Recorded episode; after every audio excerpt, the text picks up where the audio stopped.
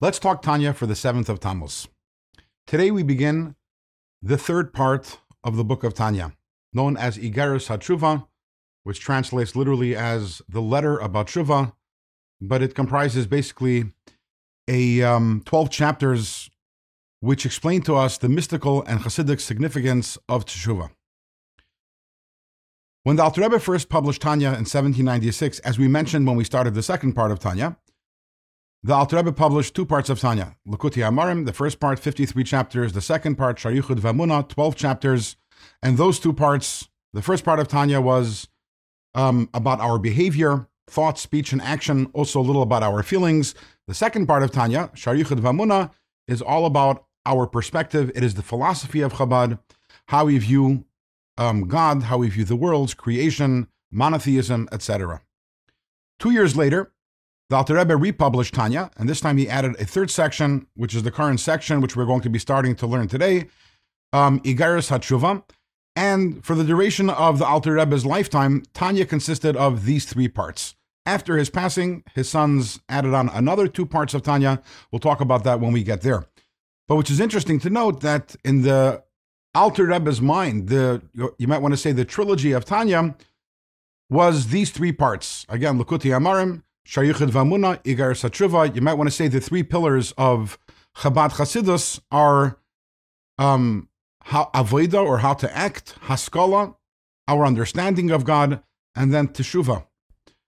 Or, or you could put it uh, differently, perhaps. Alter Rebbe tells us what to think and what to do, and what to do when we mess up. But this gives us a tremendous insight into just how important teshuva is um, to the to the chassid. Um, in fact, in other places in Chassidus, it's explained that the reason why, the very reason why our souls came down here into this world to inhabit our bodies, is so that we should be able to do tshuva.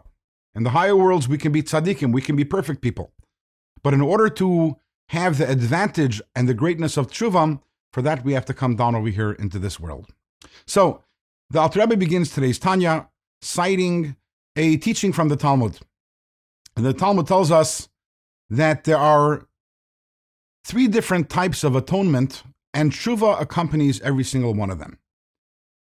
Meaning that there are three different types of mess ups a person can make. Each one has a different type of atonement, but each one of them must, in order to accomplish that atonement, we first must do tshuva. And what are they?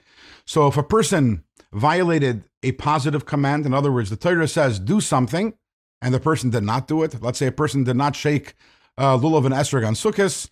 So the Talmud tells us that that person does tshuva and is immediately forgiven.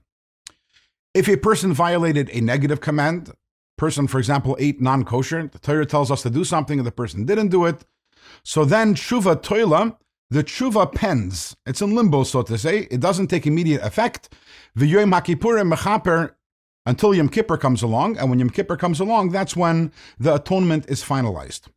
If, however, the person's violation wasn't an ordinary mitzvah, but is in an area of a capital offense, so then Yom Kippur itself also doesn't finish the job. Then what happens is suffering comes upon a person, and once the person has that suffering, the suffering cleanses the person, and the atonement is finalized. However, what the Alter Rebbe points out is that we say v'tshuva im kol echad, regardless of what the atonement is and how long it takes for the atonement to be finalized. All of these are predicated on the fact that a person does tshuva first.